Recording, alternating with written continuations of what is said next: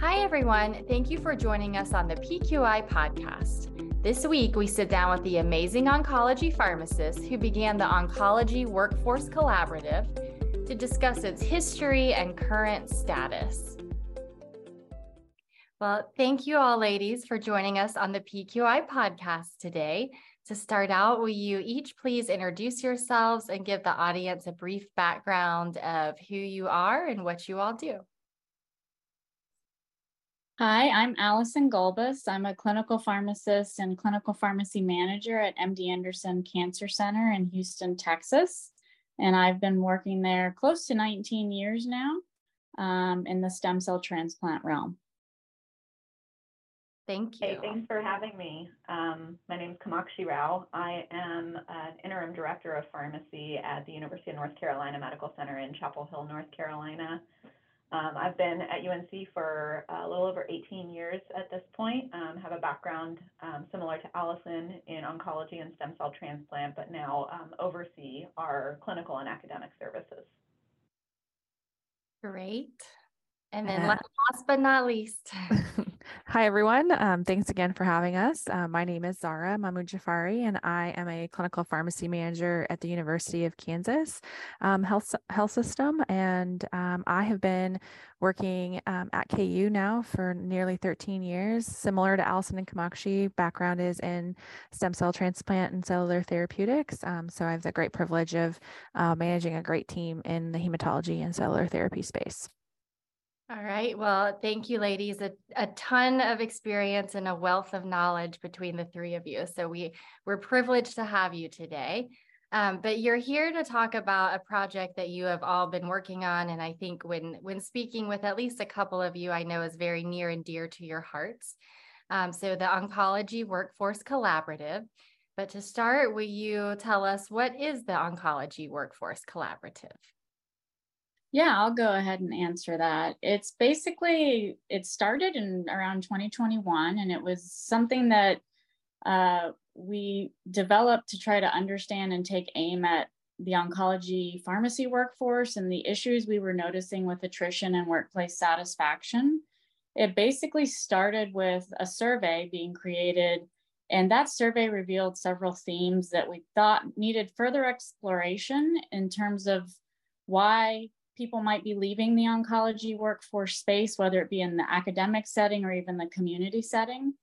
And from there, survey two became, uh, and we had great responses to both surveys. A majority of our respondents were from both academia, from academic medical centers, and from community medical centers.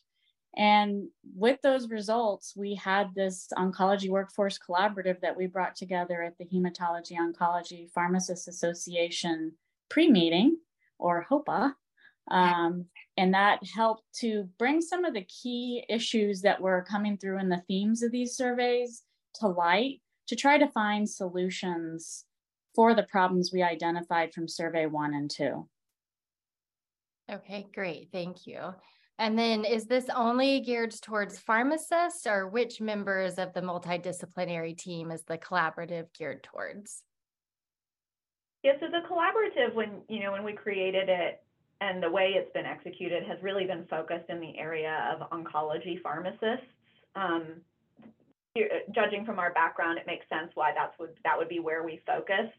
Um, we've had lots of conversations about whether this should encompass pharmacists in other specialty areas outside of oncology, or whether we go beyond pharmacists within oncology. Um, but the, the three of us really felt like we needed to focus in on solutions that targeted one specific group. And the experience of oncology pharmacists is varied enough um, mm-hmm. that we figured this was the this was the best and most appropriate starting point for us.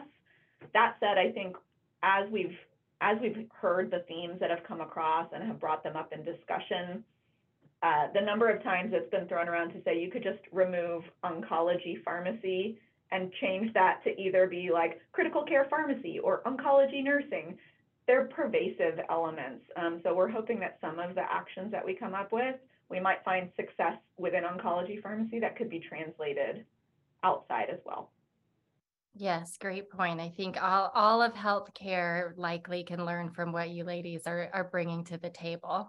Um, and you you kind of already discussed, Alison, how and why the collaborative started. So if you all have any more to add on that, that would be great. And then if not, I also would love to know, um, is there still, you know, there have been talks of the great migration of oncology pharmacists. Is that still happening and why? So I guess what what did you learn in these sur- surveys one and two or some some of the reasons why people are leaving? Yeah, we learned a lot of um, a lot of really interesting things, things that maybe surprised us, and then other things that didn't surprise us um, as it relates to the pharmacists who are transitioning to alternative roles that are away from direct patient care. Um, you know, we had a good number of um, survey respondents who were newer in practice, but we also had a large number of individuals who had been in practice for uh, quite a long time. And what we found was that their reasonings were different for wanting a change, um, and that and that's okay. There were some individuals who we kind of classified as more individuals who are have early attrition as opposed to people who are looking for professional development opportunities. But it really boiled down to four key themes. Um, the first theme being personal well being and burnout. Um, and these are not in any particular order, by the way. So want to make sure I clarify that. Um, metrics and the need for metrics um, and, and how you would assess a pharmacist's work workload, um, professional development, and kind of a career advancement or, or practice model type of um, factor and and so all of those together were part of the reason why we ultimately did a second survey to learn more about that and then um, brought the collaborative together I think Allison did a great job of describing it. We had, you know, over 40 individuals from all over the country who had varying roles, not only pharmacists with direct patient care roles, but we also had coordinators and managers, and we also we had we had um, directors of pharmacy as well, so that each individual um, represented their institution, but the greater workforce, and all collaborated collaborated really well with one another. It was a great, uh, well, it was really one day total, but two days together. Um, that we had a lot of ideas that we threw out there, and we're looking forward to bringing the results and, and working together on taking the next steps forward. Great. And so, with that being said, what initiatives are you currently working on as part of the collaborative? So, some of the initiatives that came to mind from the collaborative and from this wonderful group of people who came together at this HOPA pre meeting workshop um, is that we need to really think about not just the problems, but some of the solutions and even the resources needed because we may have great ideas about what needs to be fixed, but we have to make sure the resources are in place to fix or alleviate whatever pressure is occurring that's causing the problem.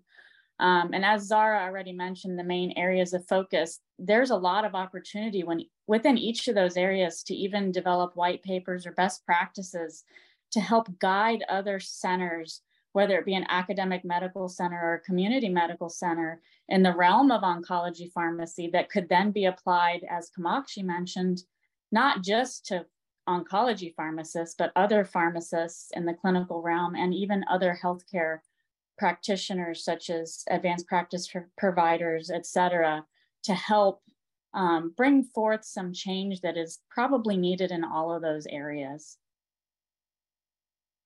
Yes, for sure. Um, did you were there any like glaring observations that you can point out just just initially? I know you this is still in progress and still going to be a while, but are there any initial findings that you just think, wow, like we're we definitely need to focus on this? I would say I can take a stab here is to say, you know, while while we try to break down the the root causes into four main areas that Zahra mentioned before, which was, you know, practice models, professional development, burnout and well-being, and then metrics. I think one of the most impressive things to see is that even though we took those four things apart, the solutions point right at each other. There are some really powerful things that we can do that may actually alleviate all four of those areas.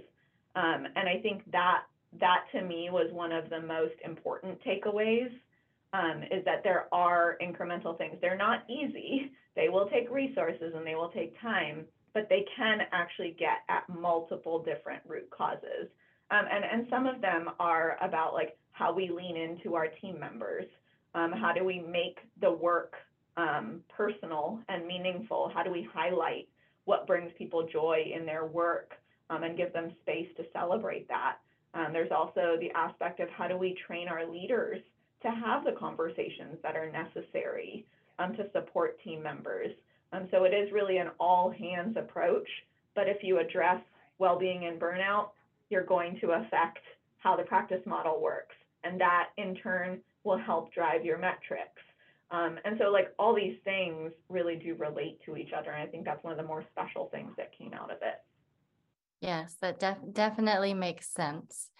Um, so, and you just mentioned leadership. Um, I'm gonna I'm gonna skip a question, but go. How could employers and administrators who are listening to this help?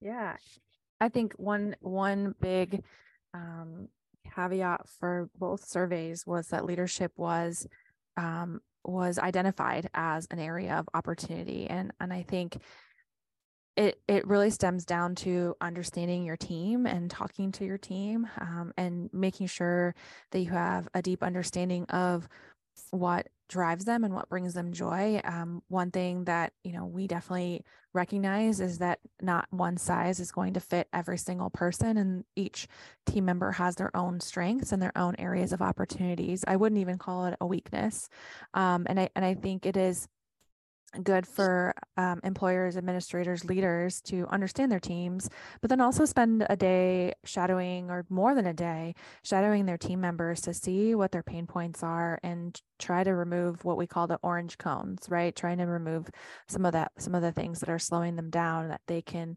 um, that that doesn't bring them joy, but perhaps could be another area of opportunity. Um, one thing that I know we've ta- done a lot of talking about amongst ourselves is, you know, we do exit interviews for for team members who leave organizations, but we do need to spend more time focusing on things like stay interviews um, and ensuring that you know you you touch base with your team members routinely once every three months, whatever the the interval needs to be because people's um, stressors and the things that bring them joy does tend to change as well. And so having an understanding and being able to kind of create a, a position or a job or a role that is tailored to individual strengths is number one. But I think being familiar with um, with your processes, your people, and what drives them, and then trusting your people to um, have a say in some of the changes that you make is is really important as well. Yeah, I think those are all great points. And I love what you said that it's their areas for opportunity, not weaknesses. I think if if everyone looked in leadership looked at your employees like that, it'd be a game changer for sure. And then how can our members, so NCODA, I know we have a lot of overlap with HOPA, a lot of collaboration with HOPA. Um, we have a lot of oncology pharmacists in various settings, but also pharmacy techs, nurses, some physicians how can our members help um, what you all are doing and to help push the collaborative forward? So I think one way is, you know, start by reading the initial survey results that we publish to get an idea of what the issue is, to get a pulse on, you know, how widespread is this same issue at their institution. Um, talk to other people that they network with in NCODA and in other organizations because sometimes it just takes some collective brainstorming to think of a best practice from one center that can be applied to another center uh, that can help with managing the workload or the metrics of the practice model and even key features that could be used for professional development um, which was also a theme in in these surveys. Um, and you know just make sure that when you're looking at these experiences you don't just share the the ones that need improvement but the good experiences. There's a lot of stuff out there that can help other centers that you may not know is a great way of doing things or a great uh, way to practice that others can use. Yes i think every everyone learning from each other is invaluable as well um, and if you will send me the link to the initial surveys, we can definitely link those in the show notes so that people people have easy access to evaluate those. And then how important is it for all of our national oncology organizations to work together on this problem? I mean, I don't think we could understate how important that is. I think, um, you know, this that even the experience of pulling this collaborative together has has bonded the three of us as co-investigators together, just in terms of navigating how you have really thoughtful conversations, um, how it's shown us where there's really opportunity for um, synergy between organizations. Um, organizations nationally you know, tend to find like what's our niche how do we carve out to support our membership um, but so many of us align with multiple different organizations. Um, and in doing that like it best supports us. And so i think we would like to to to to charge organizations to find ways to collaborate meaningfully and feel like if three organizations or five organizations could work together behind a single um, initiative or collaborative to just imagine the power that could have um, instead of the alternative of, of trying to like break it down into parts that serve individual organizations. I think the collective advocacy power that exists amongst all of our organization is um, a strength that's waiting to be tapped into for pharmacy in general. Um, and within oncology pharmacy, I think the advocacy potential that exists amongst our organizations is very, very strong. Um, I think that, that when you think about who our senior level C-suite executives listen to, organizational direction is so powerful. Um, so if our national professional organizations could rally together, I think that could make very meaningful impacts in terms of how likelihood that the, the changes that we want to see can actually be implemented and supported. Great points. Thank you. And then we'll have two final uh, questions. One is a fun question, but that we ask all of our guests. But before that, is there any closing thoughts or final things you would like to add, or even specific ways that people can get involved in what you're doing? Any any needs that you have? Any anything you'd like to add before we move on to those? Yeah, I mean, there's not enough time in the day, right? We we are three um, individuals who we call it our day jobs, and then we have this workforce collaborative. It is not ours, um, and we share the same thing with um, the individuals who came to the event. Is that it is all of ours. It's all of our responsibilities. You know, ultimately, um, it, it comes down to ensuring that we for the individuals who want to stay in direct patient care roles, that we provide them the resources and the ability to do so for as long as they want to stay within direct patient care roles, but then also giving opportunities to others who are looking for something different and being able to leverage their strengths differently.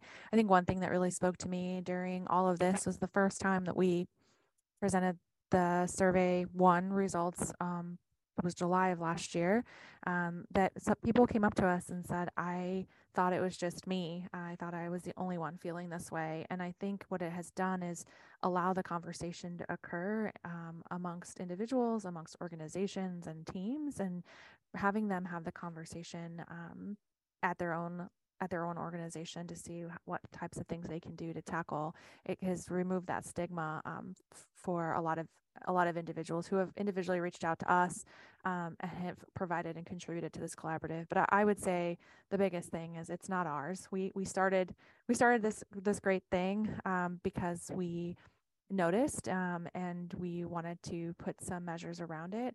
Um, but it will take really the work of the collective to to make a meaningful change. Each one of the things that Kamakshi mentioned it yes they're very intertwined and it's almost like a, a, a game of jenga right you move one piece you you want to make sure the tower itself doesn't fall ultimately we just want to ensure that our patients receive the best possible care um, and hopefully these conversations will lend itself to that absolutely. Thank you. And any anything else before we move on? I think i would just share that you know this is i mean i think it, it started as what was a, a pretty what we thought was like a small idea like that we were curious about. Um, but in like taking that first step with the survey it just opened floodgates of like raw experiences that our colleagues have had. And that's been um, that has been what's carried us through really two years of this project um, and has kept us motivated so I, I think i would just offer like if anyone who's listening like filled out a survey that you have such like we have such immense gratitude for that I think people trusted us with really important important voices, and I think that's what, what I what we would ask moving forward is if there's a way that we can help amplify your voice. That's been the whole purpose beyond be, behind our our collaborative. Um, and we couldn't have done it without like the 600 plus people who lent their voice to the survey results. So just I think a note of gratitude to everybody who's supported us through the process. That's great, thank you. Um, so now we will move on to those questions. Uh, this podcast is called the PQI Podcast to bring awareness to NCODA's positive quality intervention resource. So I think you, or at least may, maybe some of you have had the opportunity to check out the PQI. So what value do you see in that resource? So for me, I think it's a great way to bring some of the experience, best practices, and other initiatives that other centers have, especially surrounding this type of topic, um, to a broader light so that others in the same area of oncology can take that information, even if they're not pharmacists, even if they don't work in community or academic medical centers, and see how it applies to them in their organization. So, you know, use it as somewhat of a toolkit all right, thank you.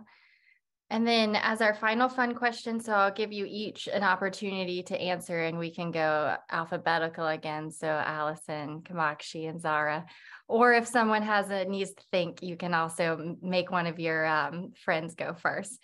But if you could have dinner with anyone living or in history, who would it be? And then also, what would be on your menu?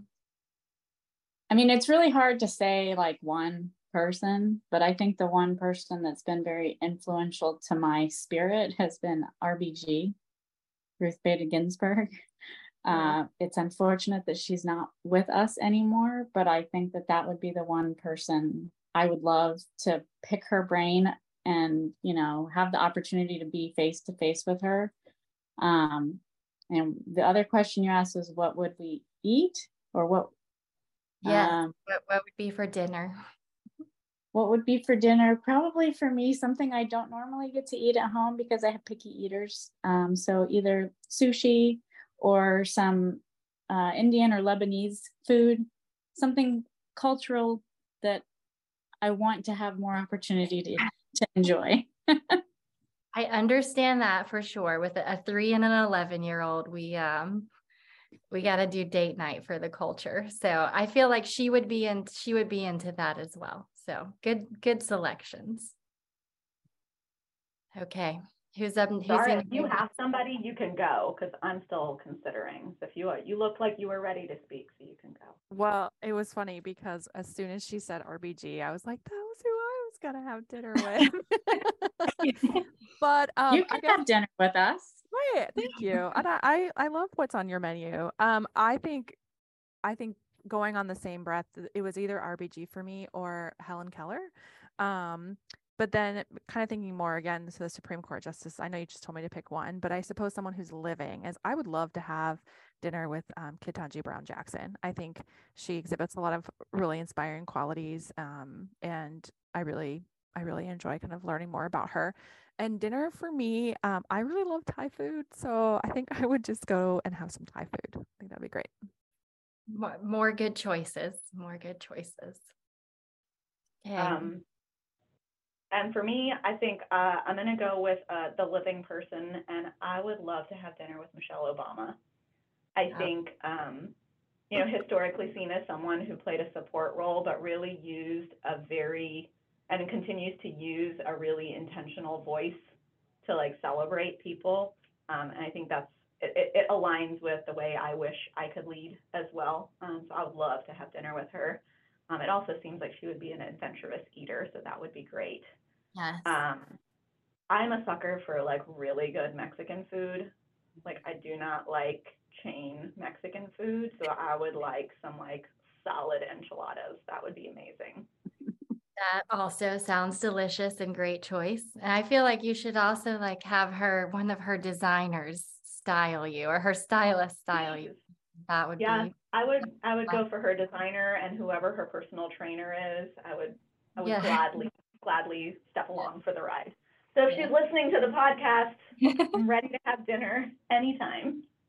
Maybe she will be. I, I don't know. we'll see. Um, but thank you all three so much for joining us today and giving your time to NCODA. And thank you for what you're doing um, for pharmacists, healthcare workers, and, you know, ultimately for our patients. So I really appreciate it. Thanks for having us. Really appreciate Thank it. you. Yeah, Thank you first for having us. Thank you. I hope you enjoyed the conversation with Alison, Kamakshi, and Zahra. You can find the podcast anywhere you listen to podcasts and on ncoda.org. That's ncoda.org.